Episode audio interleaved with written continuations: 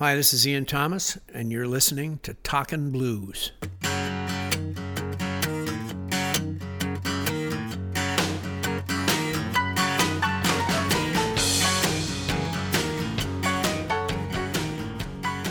Radio is a big part of your past, is it not?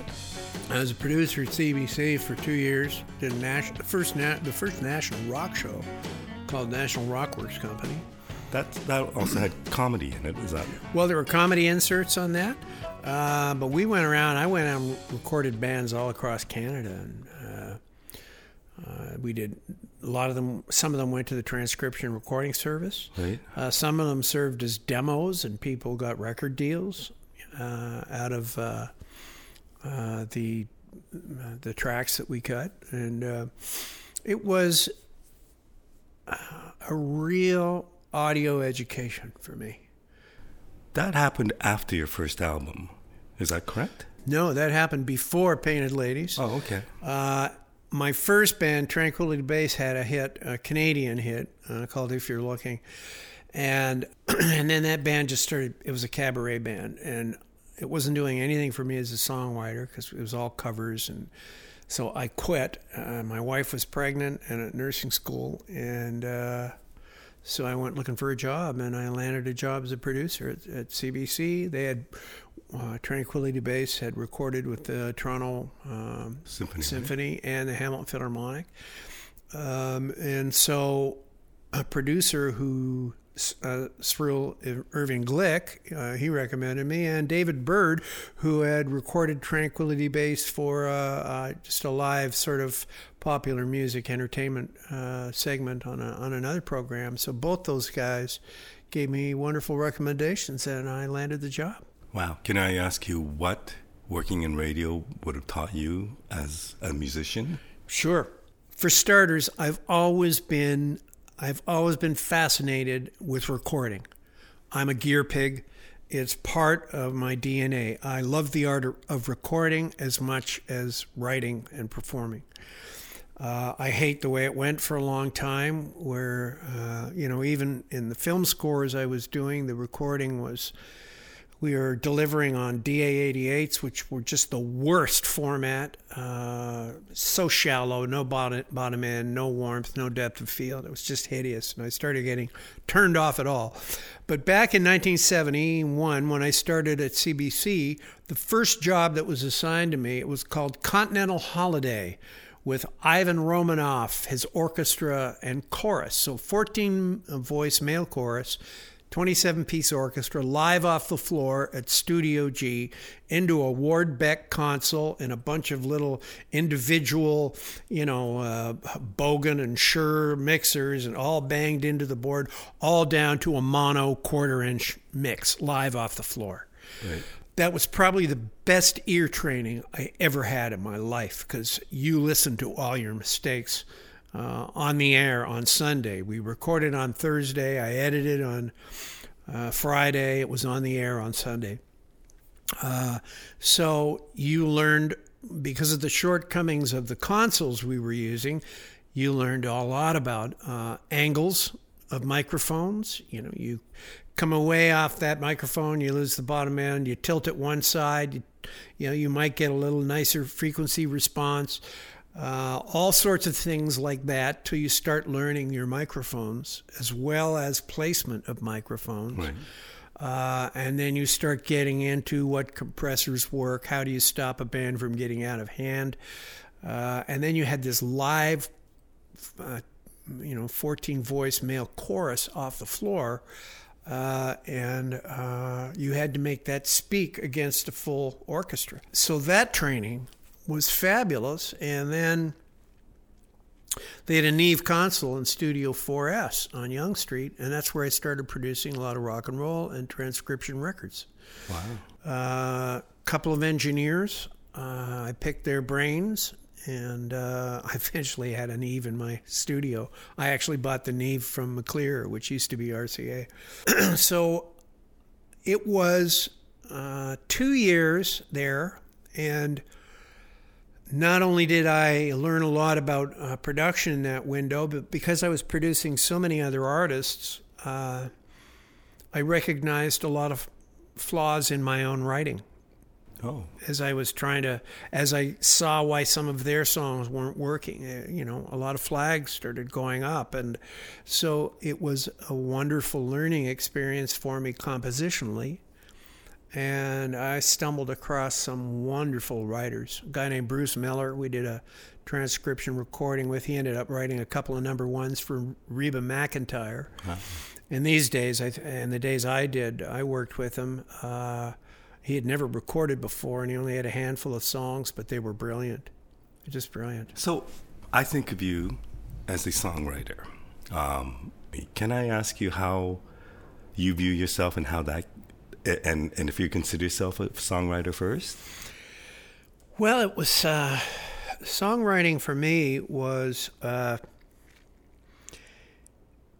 I became aware of my subconscious that's always working, and um, when I wrote my first song, it wasn't a great song, uh, but the doing of it, um, right off the bat, I was hooked. How old were you at that point? Fifteen. Wow. And um, it was a classic sort of traditional folk song. There was nothing avant-garde about it.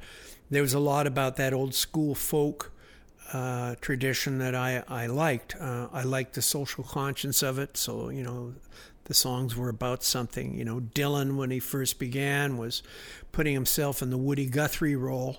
You know, basically copying Woody's whole thing. Right. Uh, and uh, obviously put a a different twist on it, but things like "Blowing in the Wind" and you know th- th- those songs were you know very much uh, very socially very socially thoughtful. I Right. thought uh, so that element of music always interested me. Um, Can I ask you that socially thoughtful? You just came back from doing a, a benefit or fundraiser for the food bank. Um, does that come from your parents? This the socially conscious part. I think in part. My dad was uh, a wonderful philosopher. At the end of his life, he was a medical ethicist. He was a pioneer in medical ethics, uh, which is really the cutting edge of social responsibility. Uh, you know, when is an operation necessary? Who's the operation for? The, the patient, the doctor, the family? Who's it for? uh, the family that can't part with the loved one who wants to leave, uh, the doctor who has an experimental surgery. I mean, you know, the the infinite uh, machinations of that. So I learned an interesting uh, sense of values uh, from my father, and I think, generally speaking, uh, my songs have helped me flesh out some of my own values. So I think, yeah, I would say I learned a lot from from my father uh, and my mom in her way as well. She was a doer, so you know she would physically do something for somebody as her way of. Uh, uh, my dad would be more involved with, you know, helping someone uh, save their job or in field of medical ethics. My gosh, um, he was his medical ethics books became textbooks, you know, around the world. I- I'm curious. Both you and your brother became successful in the arts, in, in music and in comedy and film, which is not an easy field to get into. How supportive were your parents in that endeavor? Um, how did they contribute to that? Yeah, yeah. Well, initially, my dad was a Baptist minister, so maybe that's where the entertainer thing. I have yet to meet a minister that I don't think is a frustrated entertainer. Um, so these guys are all showbiz guys that never happened. So, uh, so the pulpit gives them an audience. It's a captive audience. Um, so that might sound a little nasty, but it's really quite true. And I don't say that in a in necessarily a, a degrading thing because the performance arts are needy. You know, we uh, there ain't no show without an audience. So we're all needy of audience uh, to perform. But the the show business thing there was always music going in the home. I mean, my first stringed instrument was a ukulele, playing George Formby songs to make my dad laugh because he loved all those old George Formby songs. My mother sent us off to piano lessons as kids. Uh, there was a lot of humor in the house. Dave and I were doing after my father loved all the British humor, so we had Goons albums at home and Right. Peter Sellers recordings. I think actually George Martin produced some of those. So we were into all the voices. You know, we were into all of uh, Sellers. You know, I declare. A lot of the English things. I remember when war was declared, I tried to call Herr Hitler, who was so kind to us on our summer vacation just months before. So we were doing all these stupid voices, and sometimes Dave would just leave the table when we'd have guests, and he'd come back and he'd do like 10 minutes as a Pakistani vacuum cleaner salesman. You know, because we learned that Pakistani dialect from from Peter from Right, Peter right. Sellers. You know, I mean, he, good God, he had the whole thing uh, down so beautifully. I love dialects. So we became dialect junkies. And now I suppose a lot of it is deemed politically incorrect. Well, I don't, I don't buy that at all. I think to celebrate, you know, my mother's Scottish. So that was the very first one we learned, you know? And, uh, and Dave and I, Dave had a funny line the other day. It was about Sean Connery, supposedly one of the greatest actors of our time. And there he is playing a Russian submarine uh, commander. Dosh you, you cheeky wee monkey. You know, and there he is playing a Spanish swordsman in the Highlander. Buenos dias, you cheeky wee monkey. so, you know, we were always doing that stuff. And I gave Dave his first job writing comedy for the National Rockworks Company. Right. Dave and Gene Levy uh, wrote and uh, performed little comedy inserts. So music, music, comedy insert, music, music, comedy insert, and um, and then Dave gave me my first film score. So it it's uh, it's been funny, you know, whenever we had opportunities uh, for one another. Uh, Now, humor is a huge part of, well, not a huge part of your act, but you use a lot of humor in, in your songs. Not songs, but in introducing your songs. sure. Um, did you ever consider uh, going into comedy? It's not my passion. I love laughing, and actually, I was on that club circuit for so long. Some days I couldn't face the songs, so I moved into doing shtick and uh, to pl- just to keep myself amused. Right. Um, that can, you know, playing your your songs night after night, and I mean, clubs have always been meat marks and booze, meat markets and booze cans, Right. and you know, very rarely are are people really all that enthralled with whatever band is on the stage, and so that became a great frustration to me. You know, we'd go on a tour down in the states. We did the year of the cat tour with Al Stewart, and and we were getting you know, a couple of standing ovations every night. We did the last show in Austin, Texas. It's just they were like standing almost every every song. It was ridiculous. And then the, I get home the next day and we're at the Nob Hill Hotel. Right. And so it was going from those highs to, you know, we had played so many clubs. We were yesterday's news in Ontario, of course. And, uh, you know, I was trying to keep the same band together, selling records, making okay money with airplay and that sort of thing. But the band was always a, a losing proposition. But, you know, three roadies, four uh, other musicians, two trucks on the road. It it just uh, wow. So when you when you decide that you want to become a musician, and you write songs, and then you had success with your albums, and went, I guess the first few went gold, and you had hit singles like "Painted Ladies," Yeah. but then you run into the realities of the road and the cost, and how what does that do to a musician?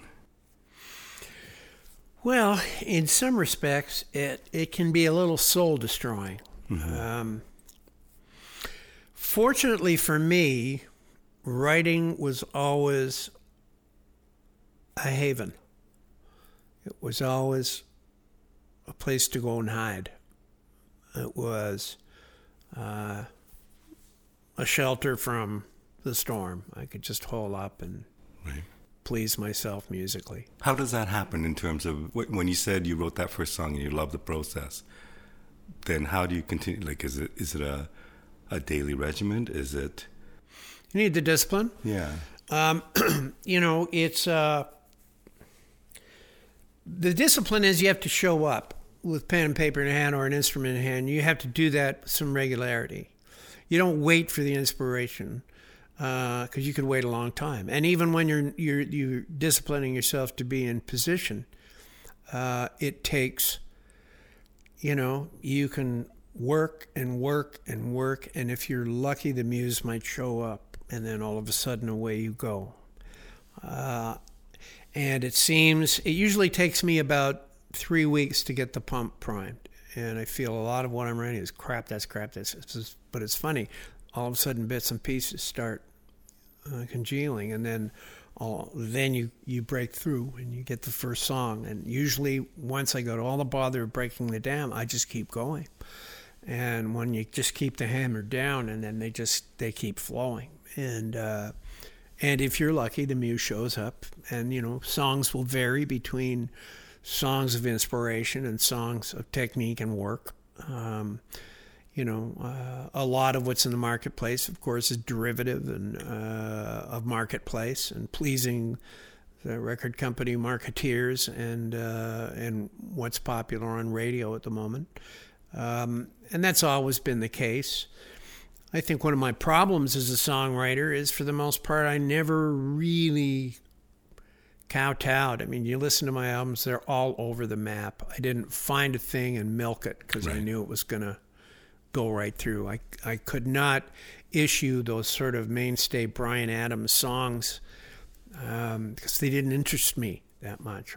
Uh, I was interested in sometimes things that were too quirky for the air, and uh, and sometimes too schmaltzy for the air because I uh, I love some some schmaltz from time to time. So my writing was all over the map, uh, which was great for me as a writer uh, Would you stay away from a song that sounded like something else? Um, on a couple occasions, I didn't. And uh, there was a song called Sally that uh, sound the chorus sounded very, uh, very Steely Dan, and uh, that bothered me. Mm. Um, but the label liked it so much, and I, I, let them put it out, and I shouldn't have put it on the record. Um, but those are. Um, it's interesting a lot of artists I know have been trying to copy, copy other artists and come up with something totally unique. Right. And uh, I guess my problem is uh, my ear is too good, and if I if I like something and and want to copy it, it'll sound too much like what I'm copying. So. Uh, you know, you, you look at all, that whole British invasion. I mean, they were reinventing uh, old American R&B, mm-hmm. Uh, right down to you know. I mean, Mick sang like a southern. He was trying to sing like a southern black guy, mm-hmm. and uh, you know, even Annie Lennox, a Scot. You know, if she had sung "Sweet Dreams Are Made of These," you am I to disagree? I've traveled the world in the seven. You know, the whole world would have gone what? You know, so we are sort of expecting people. If you were into the popular music thing, you had to go into the Americana version of it all. Um, so I think on the best day, every writer is derivative. You're always building on right. stuff that you hear, you know? And, you know, those blues artists who basically uh, had to go to Europe to make a living uh, after the Beatles invasion, mm-hmm. you know, guys like Keith Richards, etc., uh, he supported them so heavily and, and verbally in what he did and acknowledged their presence in everything he writes um, uh, I think he really helped a lot of those guys. Oh, for sure. And uh, so, you know, very few people will own up to their their the origins of their music like like Keith did. Uh, and yeah, you listen to. I think the Beatles take on a lot of it, all, apart from the obvious Chuck Berry things, and you know, uh, uh, she was just seventeen. Saw her standing there. That was the right. name of the song.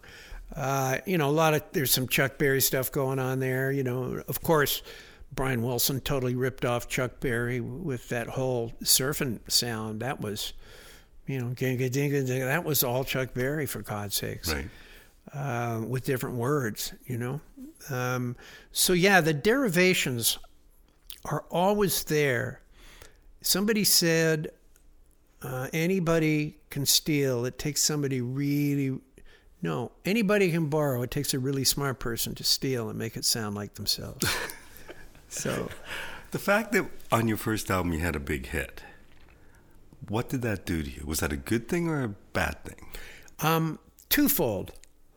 Uh, good things call it as a calling card. Mm-hmm. Um, bad thing because by the time it was cycled through and was so ubiquitous on the air, uh, I was off in another direction writing. And I could have got a lot more songs out of that. That was a nice little sort of folksy territory for me with, you know, some nice pop elements with that clavinet. And, and the lyric was pretty much autobiographical, you know, son of a Baptist minister turned philosophy professor, professor, and here I am playing the sleaziest hellhole bars in right. Ontario, sharing dressing rooms with strippers, and uh, and yeah, longing for longing for home. Uh, so it um, so the song meant something to me, as you know, as poppy as it is. But by the by the time I got into the writing for the Long Long Way record, I mean, Long Long Way was a total right turn from mm-hmm. from Painted Ladies, and I think I ostracized a lot of my fans from the first album. What's your relationship with a song like Painted Ladies? I mean, obviously Let's go back to the first time you heard it on the radio, because that must have been something else. Yeah. Tell me about what that was like. Well, it wasn't the first time I'd heard a song of mine on the radio. The first one was "If You're Looking," that Tranquility Base song I, right. I mentioned. Um, it's a high. Do you remember the exact moment that it happened? Yeah, I was driving. I was driving home from Toronto, and it came on Chum, and uh, I mean Chum was a big deal. Chum yeah. FM and uh, you know, and it was just from the get go, it just started soaring up the charts. And uh, you know, when you're a writer uh, and a, and a recording artist, hearing your song in amongst in amongst other songs that you might like and some of the artists you might like, uh, it's a serious buzz. I mean, it's it's just it's a high. There's no doubt about it. It's a high. There's a vanity element to it um, you know, you also hear all the things that bug you about yourself. Right. Uh, and for me, as a gear pig, I hear some of the mix things that bother me. Um, so I'm never happy with a mix. You know, I think it was I think it was Plato who said there can be no absolutes on this crude sphere of existence with such imperfect beings as ourselves. And boy, is that ever true about recording. Although digital recording has certainly given us control over fixing pretty much everything.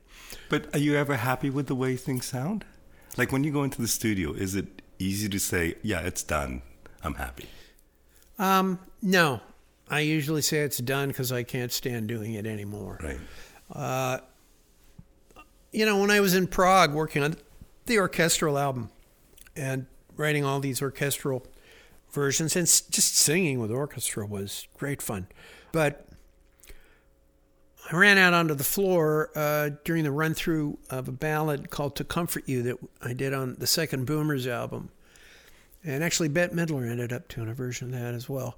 Um, and I'm just listening to listening to 50 strings on the floor and uh, big, big string section and it was gorgeous. And then I went inside and uh, into the control room.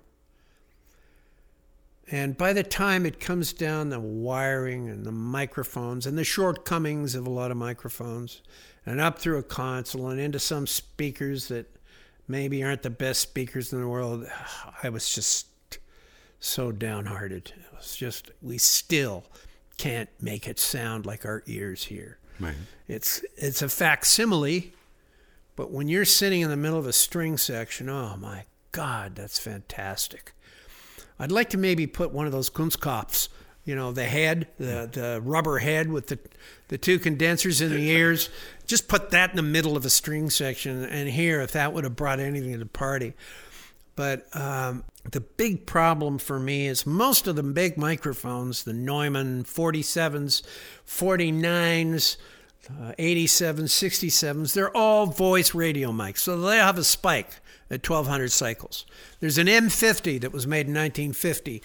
The Decca Tree at Air Lyndhurst, where they record a lot of big soundtracks. First of all, that room is fantastic to record, record an orchestra in, and there's so much air around it.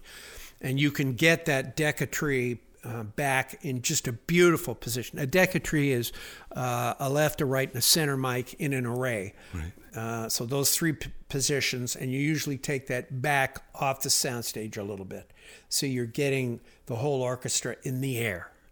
And the Decca tree has M50s, one of the best microphones uh, for a string section, uh, and for horns as well, because it doesn't have the 1200 cycle bump and uh, strings sound like silk on M50s. Well, they didn't have any M50s in Prague, and I probably, I probably should have tried to go to Air Lyndhurst, but I couldn't afford it. Mm-hmm. I couldn't afford the musicians' fees in London. It was going to be ninety-six thousand to record at home. Wow. Uh, this is just for the orchestra. Hamilton or yeah, Toronto. or Toronto. Uh, AF of M. That's just the AF of M, uh, the musicians' union fees, and uh, ninety-six thousand dollars. That's not recording. That's not studio. That's not mixing. That's not overdubbing any you know contemporary instruments or whatever. And in Prague it was twenty thousand bucks. Wow. So all of a sudden it became reachable there. Unfortunately, the fees s- structure was set up in a time where records were selling. They don't sell anymore. Classical records don't sell. Jazz records don't sell. And orchestras themselves are getting fed up. The Seattle Orchestra left the AFM so it could start doing sound scores again. The first American sound score I'd heard in a long time recorded on an American soundstage was the Seattle Orchestra on the film Revenant with uh, um, Leo DiCaprio. Yeah, yeah. So, uh, yeah, listening to the, something with my ears, then going in and hearing what's coming out of the end of the console and into the speakers. It's like, all right, we're making another facsimile. And so I've never been completely happy with. That's why I started engineering myself. Engineers were saying, no, you can't do that. No, you can't do that. And then when I did, uh, got to work on the Glider album, I just said, hell with it. I'm going for it. I'm to engineer this myself.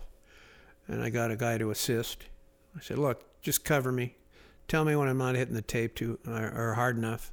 Let's, we had tape in those days. Right. And uh, but I'm just I'm just working with my ears here.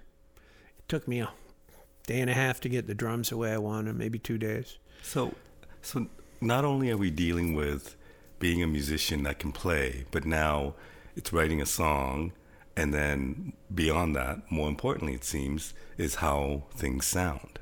Yeah, yeah. It's how how I hear it in my head, and uh, I want to hear it.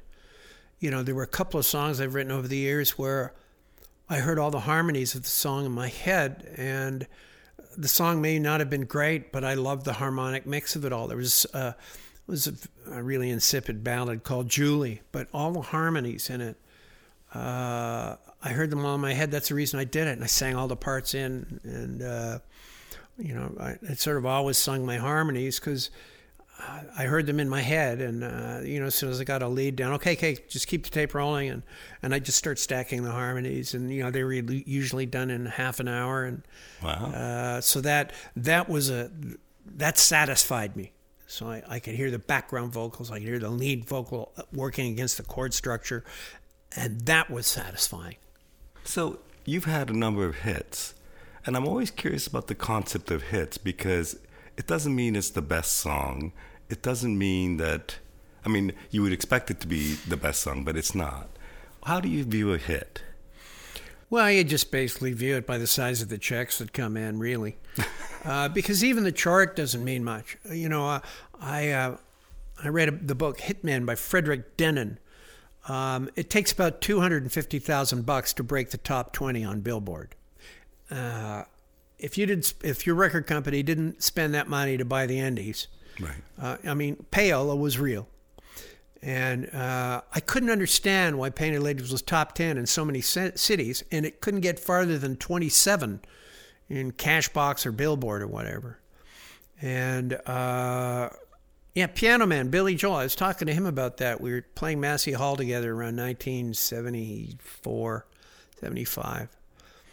And Piano Man stopped around 27. Same problem.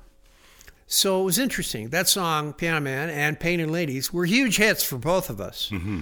Uh, and you know the performance residuals tell that. So you'd get a you get heavy rotation on all the radio stations.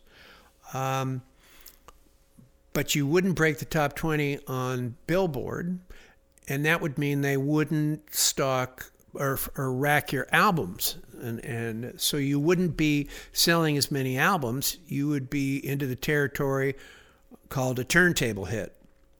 It wasn't selling through. Right. Now, with Billy Joel, he had an amazing agent behind him who got him all of the right uh, gigs and venues. So he built his following by being a road dog. Right. And they were concert halls, uh, they weren't bars. I I got stuck on the Ontario barn circuit, uh, bar circuit, and it nearly killed me. So, but in, in your mind, is Painted Ladies a very special song, other than the fact that it was one of your biggest hits? But did you think it was a, a song better than other things that you've written? No, but then some of the things that have meant the most to me have stiffed. And You does know- that surprise you, or you just automatically think, well, because the record company didn't go get behind it, and because this machine has to create the hit? Well, because because because you you start to realize that all right, you know, everything isn't going to resonate with everybody. Uh, you know, Back to Square One was a song I did on my Levity album in 1987. I thought it was the best ballad I'd ever written, and I worked with um, Chris. Uh, God, I can't remember his last name right now. Wonderful producer. Worked with Mike the Mechanics. Produced Mike the Mechanics and some Paul Carrack stuff. And great Brit. Did a wonderful job. Uh, used him on three songs. And uh, and Back to Square One was one of them. And it was beautifully recorded. Uh, one of my best vocals. I thought one of my best songs. Uh, sort of got a collective yawn out there. Did okay in Sweden and a few pockets, but didn't take off in North America, and it was a big letdown to me. Um, but over the years, you, you know, if you let that stuff, if you buy into it all, your writing's going to dry up. Right. So you just come to the realization anybody who writes a song, uh, some people are going to love it, some people are going to hate it, and a lot of people could care one one way or the other. Yeah, that's okay. And that's just the nature of it. Right. That's the nature of art, and that's the nature of being an artist. It's going to resonate with some people, it's not going to resonate with others. Some of the sweetest moments to me as a songwriter haven't been big hit radio successes. There was a song I did on the second Boomers album called Good Again. I brought an engineer over to help me mix it because I was burned out on that album. After recording it and actually writing it, demoing it, then re recording it all uh, with the Boomers. And uh, I'd done a couple of mixes, and I brought Simon over to mix, and uh, so he worked on helped me finish the album. I got an, uh, a letter from him about two months later, saying, uh, "I I listened to that song over and over as my dad was dying of cancer, and the song it was called Good Again. It was all about learning to feel good again and making the memory of somebody." Who's gone a positive thing? Because Right. nine times out of ten, you bet that person wouldn't want you to be a, a you know a well of pain every time you thought about them. And then he cut and then he cut out there was a line in the song time changed the face but it didn't touch the smile. And his dad was emaciated with cancer. He cut that line up, blew it up and put it on his dad's coffin. So I'm crying le- reading this letter from uh, from the engineer, lovely guy, Simon Hurl, brilliant engineer. And uh, and I thought, man, oh man, it doesn't get any better than that. That something you've written had some resonance to somebody. Well, then that same song, which you know, it was tucked in in the album. It wasn't a big single. I, think the big single off that was called "You Gotta Know" that did well in a few pockets in the U.S. and in Canada and all over uh, Germany and pockets in Europe. Uh, it was just tucked in there. Uh, Canadian radio started playing it for some reason. It wasn't a single. I was like, what the hell? Do, what's going on here? And then, uh, oh, a good year after, you know, I was already working on the next Boomers album, get a phone call from Anne Murray and Lynn Rambeau, her manager of many, many years, died. She said, been playing this damn Boomer song over and over. Do you mind if I put it on my next album? Do you mind if I record it? And uh, I just have at it, Anne. That's beautiful. That's lovely. Do you? So many questions come to mind with what you just said, but first of all, do you have to give permission for somebody to record your song? Does that always come through? Theoretically, um, generally, if it's a major artist, they know all the business connotations. So yeah, you got to get you got to get the publishing information, copyright usage in place because that gets printed on their own records, right? Right. So yeah, you have to be. Uh, usually, that can come from you know your publisher. In this case, it came down the pike uh, to me directly, and uh, I loved that. In the case of you know when Santana did uh, "Hold On," um, a friend of mine actually um, managed to get that cover uh, I had had an okay hit with it in Canada. Mm-hmm. Uh, that was on the Runner album, I guess.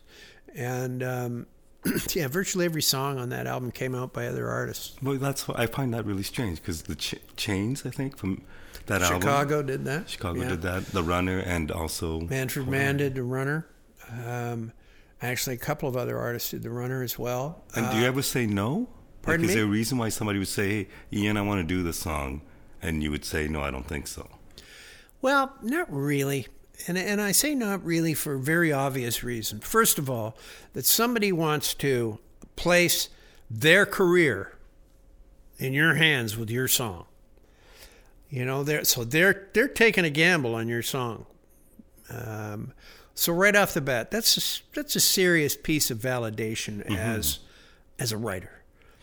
Um, so to say no, piss off. You know, I mean, uh, what does that accomplish? Uh, I was always delighted when other people uh, wanted to do my song. Some of the versions are better than others. Some of them I didn't like at all, and I thought, oh, you totally missed the ball on that. Um, and others were great. Uh, some copied my stuff completely. Uh, you know, Hold On is basically my band track with Carlos, you know, wailing away, yeah, blowing in between every every time the you know, the singer took a breath, he threw another little lick in there, and it's like, oh God, give it a rest, will you? so that's sort of I mean, but generally, I thought the band was good. Mm-hmm. Uh, they had a great Canadian drummer on that. Just trying to remember his name right now. Uh, Graham Lear, yeah, yeah. Uh, wonderful drummer. Uh, so the song had a great pocket, really good pocket. So I enjoyed that. I thought the band track was great. I thought the singer was a good singer too.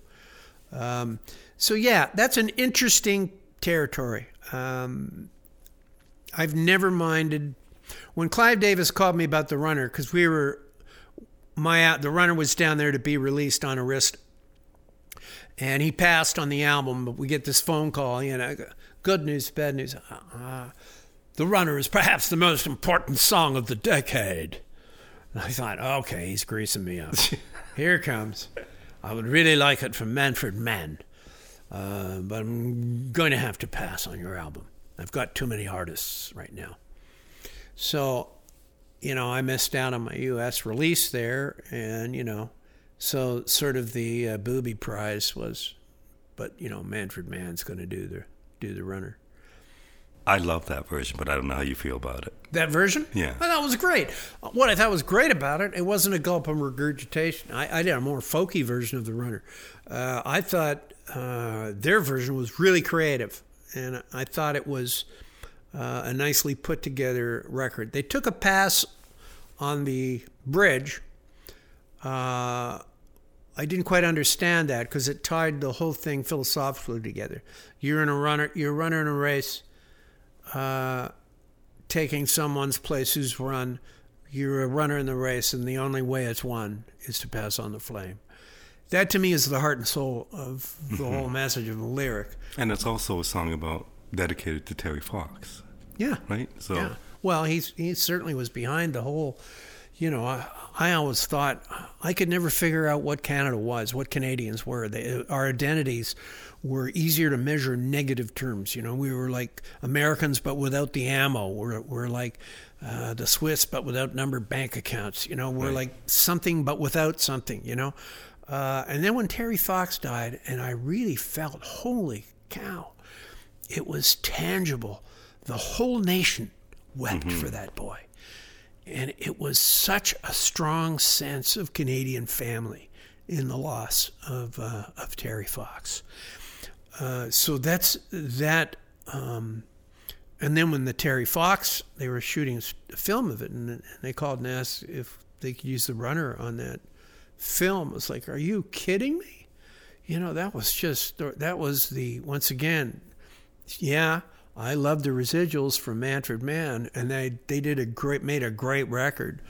But I loved the idea that that song was in the Terry Fox story where it all began. Yeah. It, it's amazing to me the power of song and and I just I think what you do in creating these songs it's it's an amazing thing. Do, do you look at it that way? How do you look at creating music?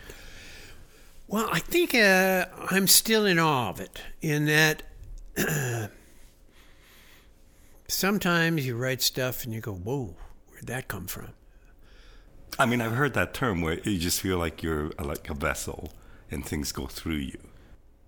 Yeah, you feel more conduit than than composer, and got a handful of songs that wrote themselves. It just uh, it's it's a powerful sensation. It's a spiritual kind of vibe. I know that might sound heavy, but you're plugging into something.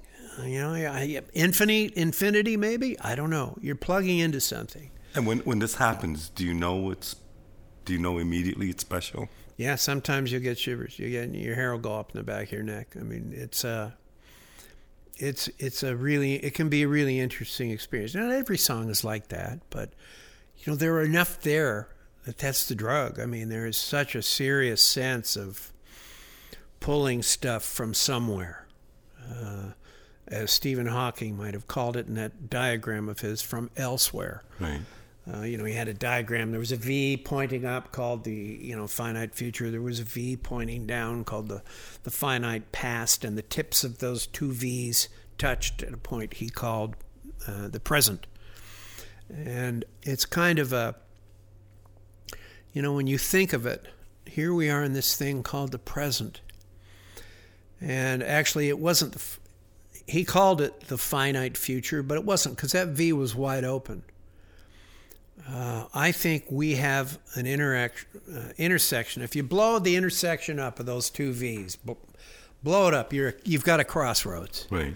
So you've got the finite future ahead of you. You're going to make an appointment for next Tuesday.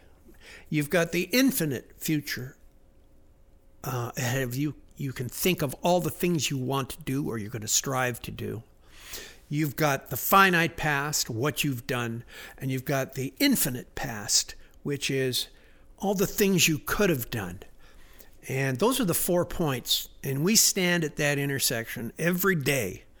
And all the inches of movement we make forward as we try to uh, better our art, as we try to be better human beings, as we try to respond to life because we can't control it.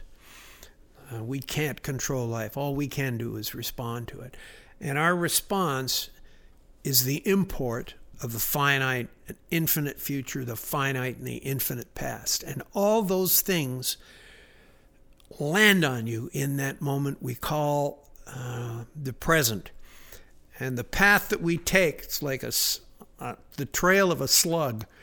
It's You know, it's driven by the interactions of those four points on the compass. Things can pull you one way or another. Right. Oh, I don't want to make that mistake again. So I'm going to try and do it maybe this way. So now you're not only learning from your finite past, but you're also looking at the infinite past of what you maybe should have done. At the same time, you're connecting with the infinite future of what you would love to do you know and and the finite future would be that i hope i can finish this song. Right. uh, you know the song it wraps it all up into a finite thing because now it has borders. So you know yeah it's a spiritual process. And i think sentience is a spiritual process. You can't sit on the dock on a summer's night and look up there and not be humbled by it all, at the same time as feeling not only a sense of belonging, but Shakespeare's sweet sadness all in one ball. And that's kind of what you feel when you're in the zone, when you're you're writing a, a piece of music that uh, is just vibrating with you uh, on every level. Are you still writing on a regular basis?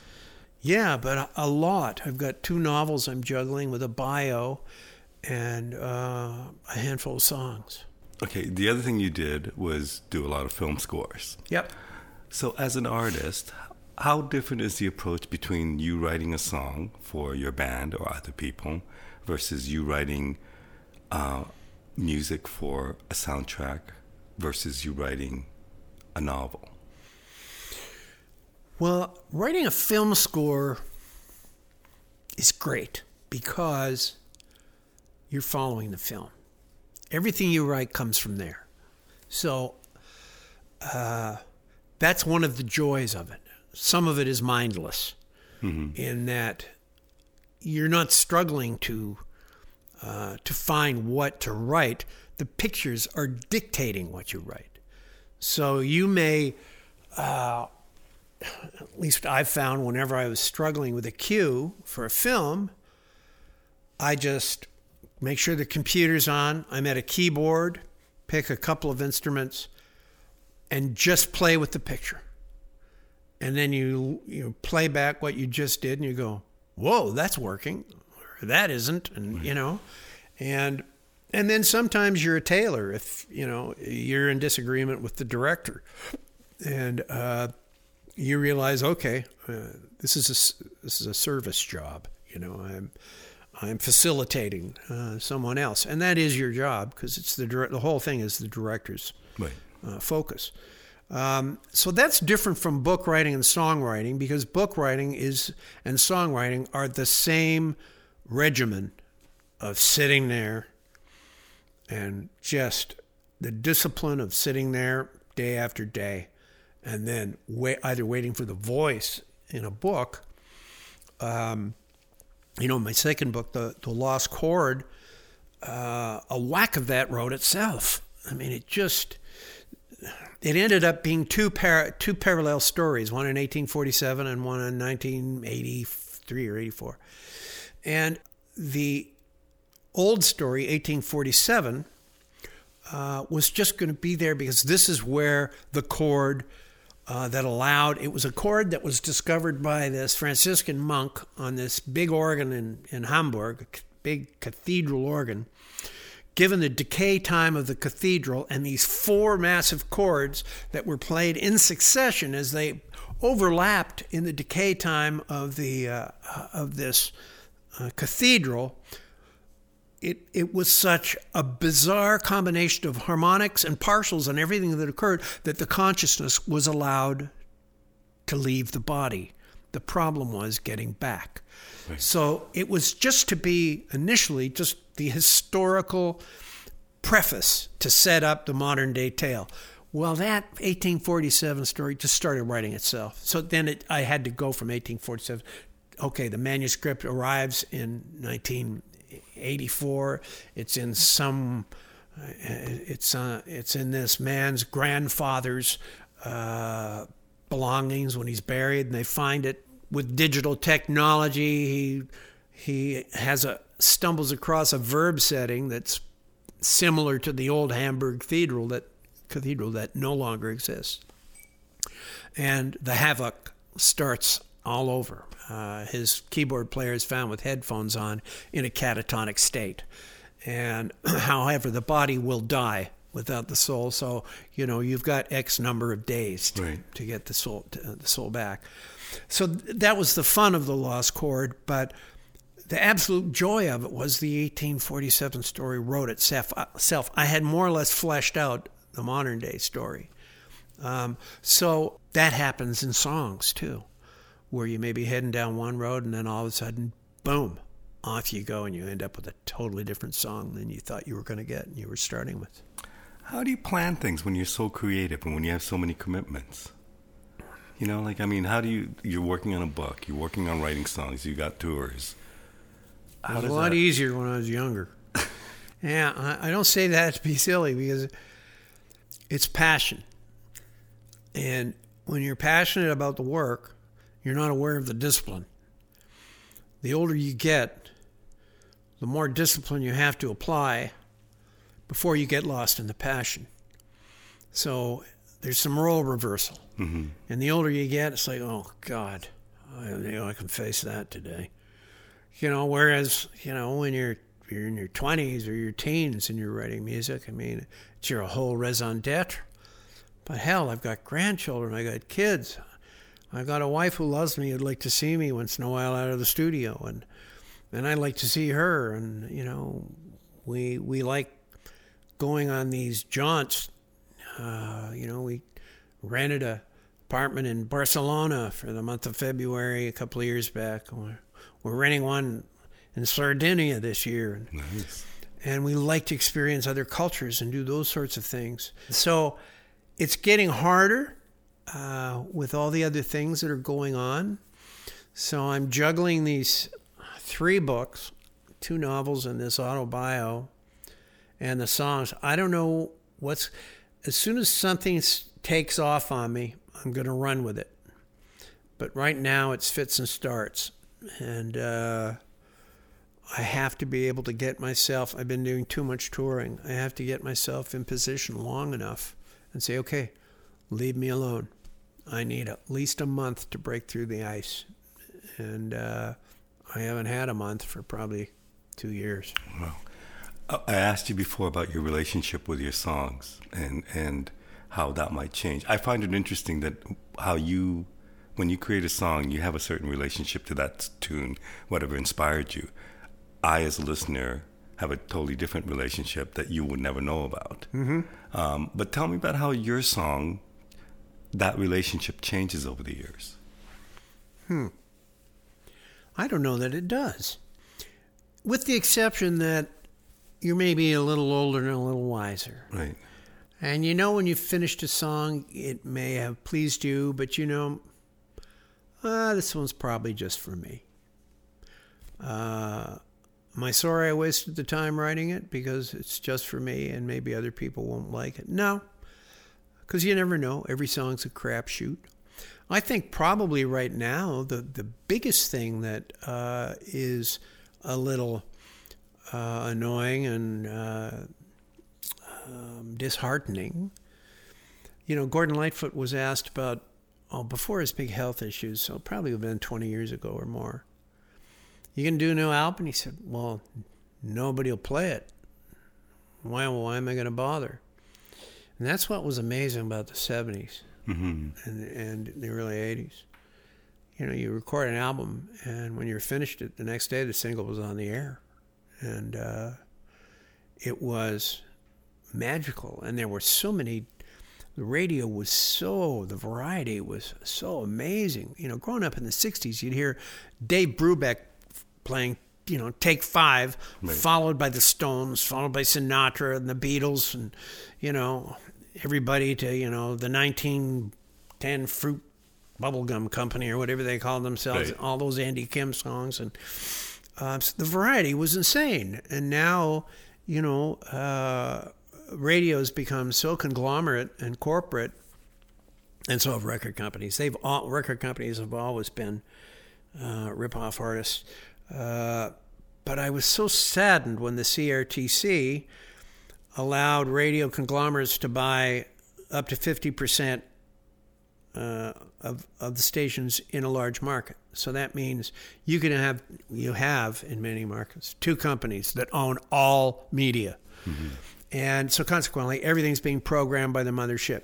You're not going to break a record and uh, yeah, this record started breaking in Saskatoon, and then other people started, or this started breaking in Dallas, and then you know you don't get that anymore because nobody's got a mind of their own. Everybody's being dictated to, and it's you know it's it's food for the masses. Um, really sad, and I'm far too old uh, to be on radio now. Uh, all the advert if you're over 40 you're too old all right. the advertising is sold from 18 to 35 and if you're over 35 forget about it and i understand that that's fine i had my time in the sun but i'm sure glad that thinking wasn't around when louis armstrong was singing what a wonderful world you know mm-hmm. uh, i'm sure that wasn't around when sinatra was still cranking out new york new york you know, I'm glad that glad that thinking wasn't around when there were so many wonderful artists still playing. Do you think you're a better songwriter now than you were when you were in your 20s, 30s? Um, in some ways, yeah. And in other ways, when you're that young, sometimes there's such an accessible passion that that reads through from writing onto the right onto the the final product. Uh, you know, maybe the older you get, you get a little more craftsperson in there. You may not want as many bells and whistles right. that a lot of the public might want. Uh, you might want the song stripped down a little more. Uh, so it's um, it's always a moving target. And at this age, people who are recording who are my age, it's largely vanity recording. Yeah, you might sell a few off the stage if you're doing that, uh, but nobody's going to play it on radio and uh, no record company's interested in you to speak of. Certainly, they're only interested in you if you're going to sell off the stage and buy from them. Right. Um, so it's a little disheartening to, I think, a broad spectrum of singer songwriters, uh, who I think a lot of them have still got some goods. Uh, certainly, uh, Marc Jordan, I think, put out the best album of his career this year. That was the covers, though, was it? Was yeah. It yeah, it's called Both Sides. Right. And uh, Lou Pomanti, who did the Runner Tour with me on keyboards back in '81, did a wonderful job uh, producing and arranging a lot of that stuff. Fantastic job. Uh, so listening to that album of Marc's, uh, I mean, he's a painter and he paints his songs too. His songs are they're oral paintings. Well, kind of surprised me because he is known for his songwriting. But when when Lou said he was doing all covers, that kind of took me back he's uh, a serious recording artist, I think. Uh, lovely voice, just such a nice voice. So, yeah, I listen to that and I think, well, God bless you for recording that, and God damn the business for where it is. Mm-hmm. That's the best album of your life, and it's not going to see the light of day. So, but that's just, that's the market. He knows it. We've had this chat. We'll both go on making records because we love making recordings. We love recording. We love the process. We love the sonic canvas. That's a drug to both of us. We love getting in the headphones and disappearing for days on end. And uh, so that's the drug. That's why we still do it. Um, Did you ever lose that passion at any point in your career? Because you've seen good and bad of the business and you know your record company went bankrupt and whatever. I mean, was there a point where the business of music got in the way of the passion that you have for music? Sure, sure. You cannot. It's a roller coaster. Like I said, standing ovations in the states, Nob Hill in Toronto the next day.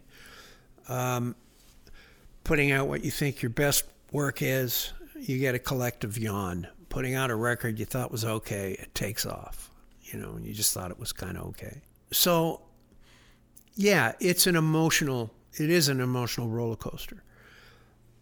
But this is what separates, I think, real writers from people who are really kind of more after the stardom thing. Uh, who want to make a lot of money and be a big star and stuff, and, and not to denigrate that. I mean, you know, Madonna's really smart. She's an amazing marketing person. Right. Is she the best recording artist in the world, the best songwriter in the world? No, but she's really shrewd and she hires fantastic programmers and she makes records that sound contemporary and she takes a Ripley show, a Barnum and Bailey show around the world that is a wonderful thing to behold from what I understand. Mm-hmm. Um, I get all of that and I'm probably none of that. So I understand. I understand that.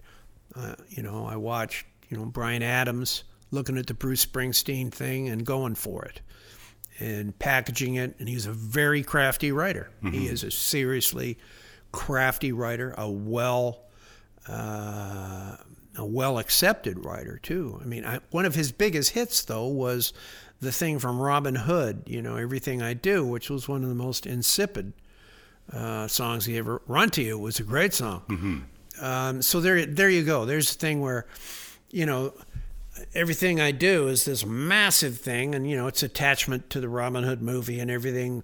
You know, help break through the, the you know the the consciousness crust of the masses, and you know, the record companies then started getting copies of it into the tiniest nooks and crannies of the smallest villages around the world and just blanketing the planet in the product. And so that is the measure of, of success, right? Um, so it's uh, it's been a uh, it's a frustrating thing for anybody to get into. When I became the president of the Songwriters Association of Canada, and we're lobbying Ottawa and just trying to get a fair shake on copyright use. Uh, I became aware of a really astute bunch of writers who I respect immensely. Bill Henderson from Chilliwack, Eddie Schwartz.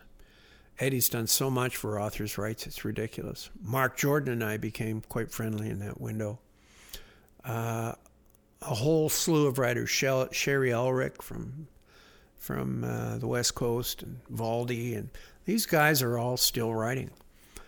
And I think Murray did one of it. McLauchlan did one of his best albums the last cut about two years ago. He wrote kind of old jazz standards, but they were all new. Mm-hmm. They were all, you know, he sat back with a, you know, book of jazz chords and started learning, you know, you know the box positions, etc. And and great lyrics and probably one of the most interesting albums of his career. So, real writers are always going to write because it's who they are.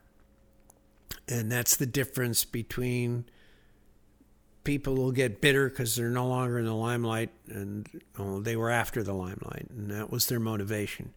But if your motivation was the song, and same thing for my brother in Hollywood. He was always a writer. Right. He didn't like performing that much. Really? He's still writing. He was one of the head writers on Bones for probably five years, and then he started writing for the Blacklist, and he just sold a couple of shows recently. I mean, he's, he's he's like two years older than me, and he's still at it. He's a writer. He's a ridiculously creative individual. Wow. So, yeah, uh, I look at Marc and Murray, who I tour with every year, these guys are stimulating guys. They are lifers. They're lifer writers, and uh, it's. Uh, I am honored to be in their company. I, would like to be. I'd like to consider myself uh, a lifer. Well, you know how I feel about you. I'm, I'm, thrilled that I get a chance to talk to you on this 200th episode of my podcast. Um, your music has been played throughout my life. And it's been part of the soundtrack of my life, and it's it's such a thrill for me to be sitting here with you. So thank you so much for doing this. My pleasure. My final question yeah. is how do you measure success at this point? That's interesting. I think it's a real uh, it really comes down to that Epictetus saying this uh, he was a peripatetic uh, Greek philosopher who ended up in Rome and got kicked out of Rome because the emperor thought he was too smart. Um, but he was the guy who said you can't control life, only how you respond to it. So at this point in my life, that's what I'm working on. That's what's interesting to me. Uh, who is it I want to be in my responses? So here I'm drawing on the past, and infinite past, and future, infinite, Yeah, all yeah. of the same stuff as for a song. But it's I want to I want to be a better human being, and uh, my art is is still there. It's sort of a sort of a this dog that's it's a constant companion. But every day when I wake up, I think about all right, how do I want to respond? You know, I just went through. My son became a paraplegic three years ago after a snowmobile accident. How's Uh, he doing? Pardon me? How is he doing? he's well it's a terrible life he has he has uh, neurological pain that's uh, generated that's it's excruciating right. and there's no fix um, but he's he's a film editor and uh, he's a brilliant editor actually he has an amazing eye uh, and he's raising four kids his wife's at med school so he, his life is full uh, but in that window, it was a very, it was a big crisis. You know, you you're faced with, okay, right now I'm a pariah. You know, when it happened to him, I was a pariah. I couldn't get out of the doldrums. I couldn't get out of my black funereal costume. Uh, it was, uh, and I just kept going over Epictetus. There it is again. I can't control this. How do I respond to it? So that is that's in every moment of my existence now. So every day I think about that for a couple of minutes. Uh, life is this magical sentience out of nowhere. Here we are, and uh, so every day I want to be cognizant of that.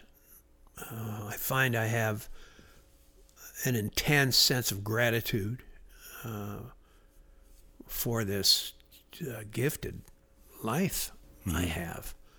And it's coming. I wrote a song called "Grateful." I think it's a beautiful song. We do it on the, one of the Lunch at Allen's uh, records, and uh, so at this point in my life, yeah, I, I'm in the back nine here. You know, I mean, uh, I'm losing some friends at this point in life, uh, and yes, uh, death is not as disconcerting as it has been because the more you do, the more you understand that uh, you're never going to understand it. You're just going to get used to it. Um, so that sounds really kind of dark and dingy to some people. But it really isn't. Death is a part of life, and I think it's sort of been the closet queen of our of the last two or three generations. Right.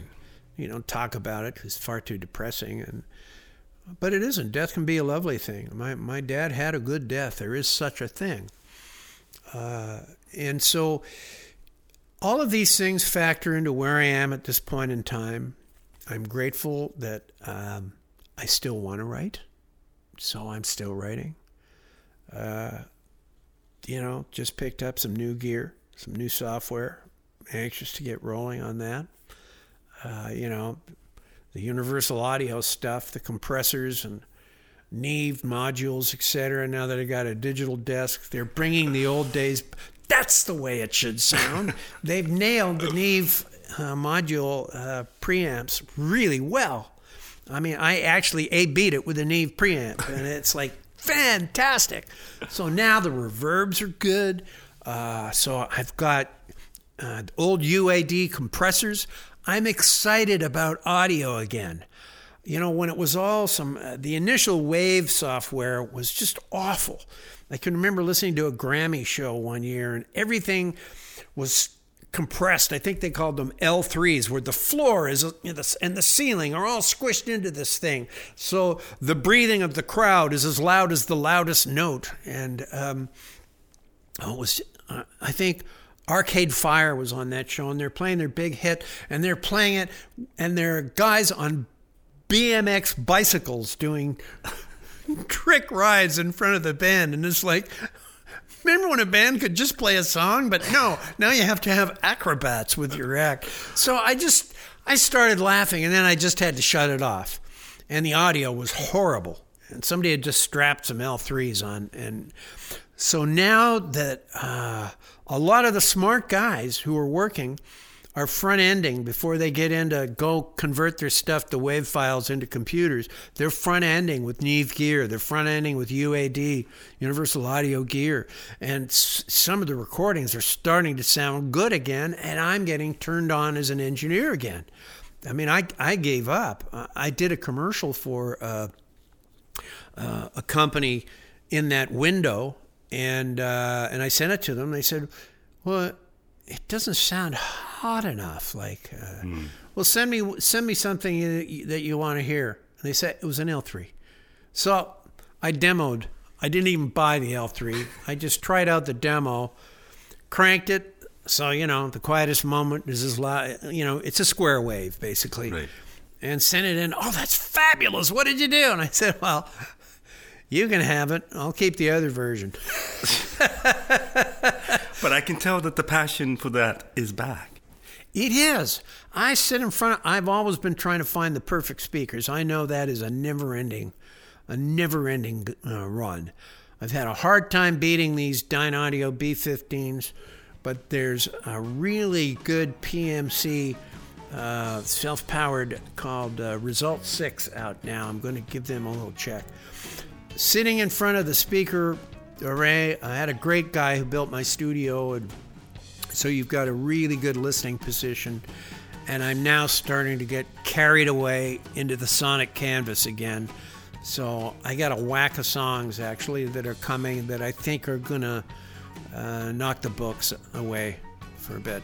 Well, I look forward to hearing them. Thank you so much for doing this. It's been a huge thrill. My pleasure.